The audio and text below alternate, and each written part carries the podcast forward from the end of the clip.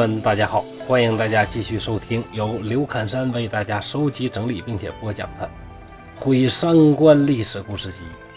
今天咱继续讲《荡女传》的系列，今儿要登他登场这个人啊，是历史上地位最高的女性，当然了，就是那位女皇帝武则天。武则天身为至尊，自然和男人一样，也追求过三宫六院。而且处于唐朝那个时代背景之下，追求自由，这方面也是相当的奔放。今天呢，就来盘点一下武则天那些劲爆的事儿。有这么一句俗语叫啥呢？叫“烂汉张唐”。如果呀，您电视剧看多了，总感觉古代的人啊，全都一本正经。像孔子说的什么叫“非礼勿视，非礼勿听，非礼勿言，非礼勿动”，那都那样的话，那你的三观就有点太过于教科书化了。就以汉朝为例吧，汉朝都发生过啥事啊？捋一捋，有什么呢？娶外甥女儿的，姐姐给弟弟拉皮条的，皇帝搞双性恋的，既有男宠又有女宠，还有皇帝吃药。最后死在美人肚子上的，跟自己堂妹做情人的，那叫啥呀？叫一个烂呐！而唐朝呢，不遑多让，有带着弟妹和儿媳妇洗澡的，儿子和老爹的小老婆私通的，两家几代同时搞在一起的，鼓励老婆和别人偷情的，共享情人的，霸占兄弟媳妇的。抱着别的男人跟老公说这是自己大儿子的，那叫一个脏！所以啊，在这个特殊的历史时代下呀，其实武则天这些事儿啊，真的就不叫个事儿。但是以今天的视角来看呢，还是有点毁三观。提起武则天的故事，要先从她老妈说起。武则天老妈呀，可不是一般人，她是著名的望族弘农杨氏。就跟三国里边的那个杨修是一家啊，非常了不起的一个大族啊。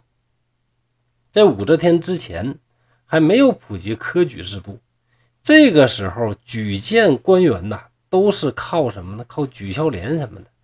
那这种察举制啊，你家里边有没有能力，有没有背景，就非常的关键。所以当时士族的力量非常强大，甚至大过于皇权。而武四月正是娶了这个牛哄哄的老姑娘，才开始逐渐抬起点头，开始在政治上呢有所作为。后来武则天当上皇帝之后，更是母以子贵，她的老妈杨氏被封为了荣国夫人，像这个封号一样，是享尽了荣华富贵，一直活到九十二岁才撒手人寰。当然，我们讲的不是寿星传哈，呃，我们讲的是什么呢？大家应该还记得。荣国夫人年轻的事迹，史书里边记载不多，但老年做这一件事啊，就震烁古今，毁掉所有人的三观。武则天怕自己老母亲在宫里待着没意思，你说那年头也没什么广场舞啊、健走团啊，出去乐呵乐呵，怎么办呢？武则天把自己姐姐的儿子，也就是老太太的外孙贺兰敏之送到宫里陪自己老妈。因为老太太没儿子呢，还特意让这个贺兰敏之随了母姓，姓武，将来呀继承武氏的宗族。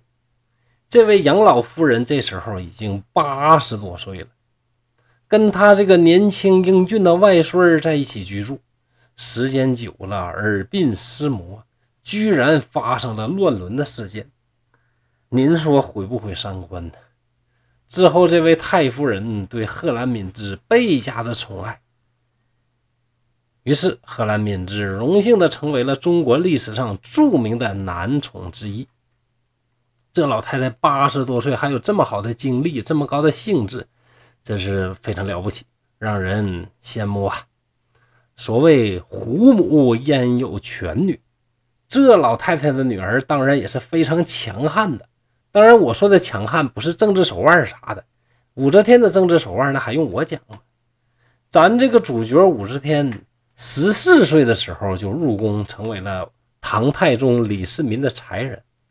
后来太宗皇帝生病呢，武才人就负责给老头子是端汤端药去照顾，而太子李治这正是表现自己孝心的大好机会呀，也在病榻前边是忙前忙后。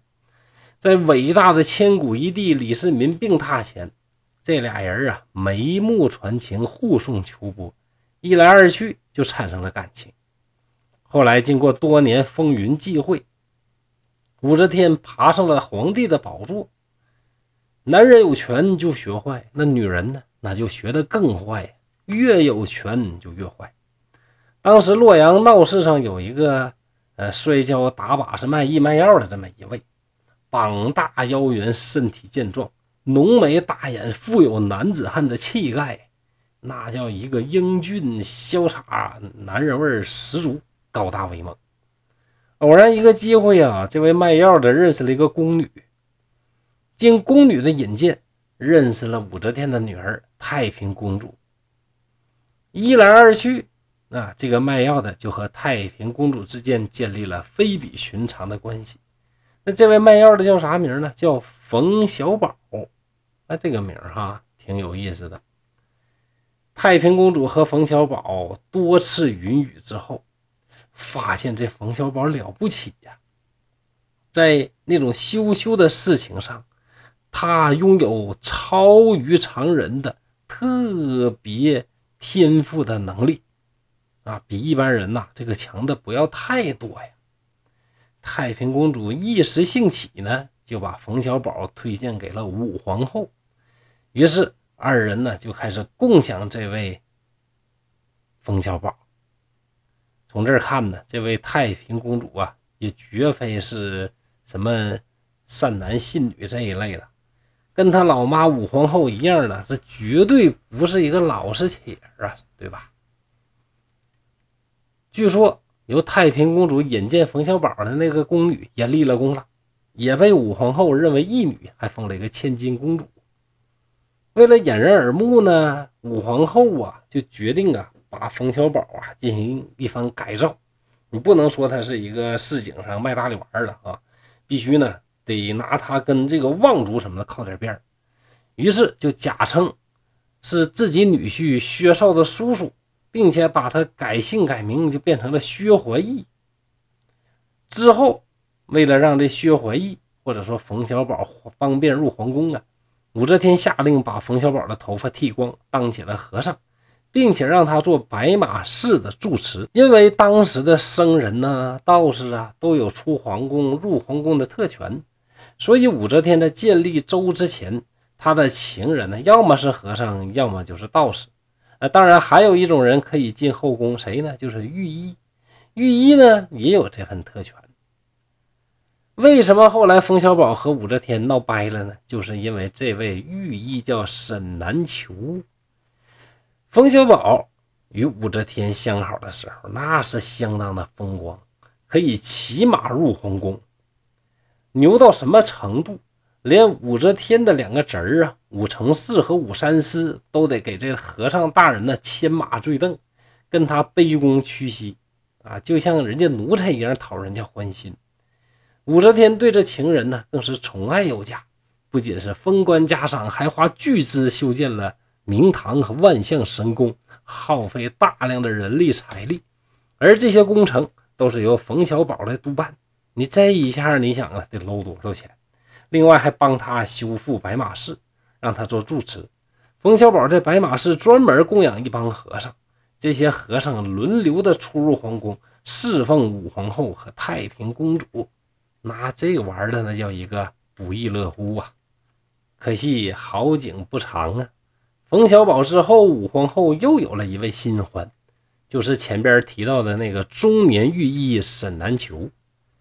这个事儿被冯小宝发现之后啊，冯小宝居然醋意大发，一时气不过，竟然呢，这个冲动点了一把大火。这么牛的武则天对这事儿呢，却也敢怒不敢言。为啥呢？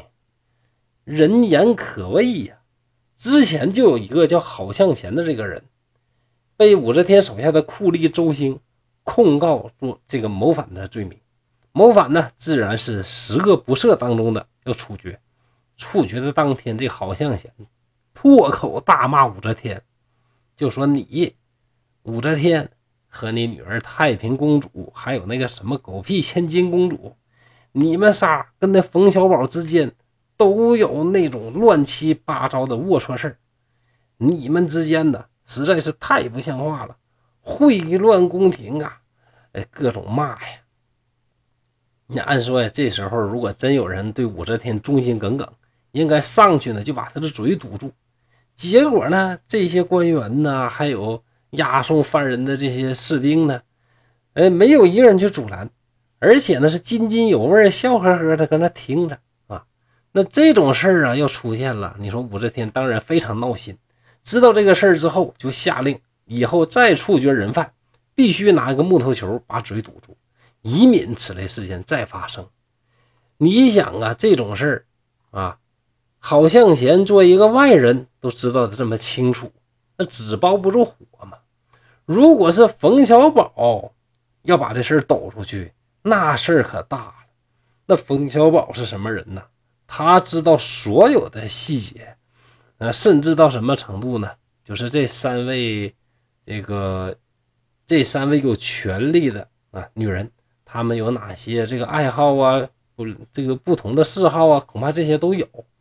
要是说这个冯小宝站出来，哗啦哗啦哗啦，叭叭叭叭叭，把这事儿都往外广播一下，那这个武则天这一系列女人呐，她这个脸面何在呢？对不对？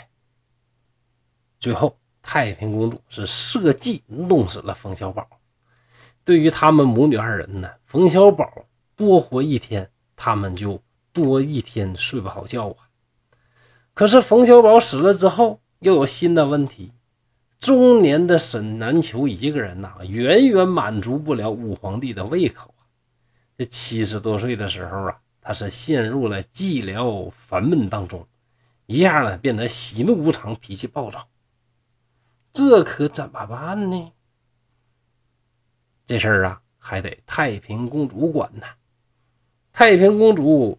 又发现了两个人才，两个兄弟，一个叫张易之，一个叫张张冲。这俩啊，不是和尚，不是道士，更不是医生，而是两个美男子。二十多岁的两个美少年，聪明伶俐，精通音律，而且精力旺盛啊！注意，精力旺盛才是最关键的，更有侍寝的本领，把老五太太呢服侍的是舒舒服服，身心愉悦。而这两位，由于最开始由太平公主发现的，所以啊，这兄弟二人在武则天与太平公主之间呢，还是这种乱七八糟、说不清的那种关系。要不说这个唐朝啊，脏，那真的是非常的脏。为了更好的宠幸张氏兄弟，武则天专门啊修建了一个地方，叫控鹤府。名义上呢是研究经文、哲学、什么佛法、道义的。实际上在里边做这种男女之间的苟且之事。控鹤府当时还有一套专门的流程方法，用以选用府内的工作人员。总之，那叫一片乌烟瘴气呀，搞的啊！当然，这个时候啊，也差不多到了武则天当政的最后几年。这个时候，忠于武则天的人感觉呀，老太太时日无多，那愿意玩，愿意 happy，就放她去吧。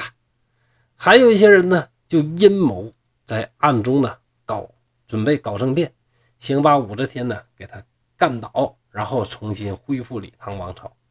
对于张氏兄弟来讲呢，如果他们能安安分分做几天武则天的情人，也许还有那么一丝的机会啊，不招致杀身之祸。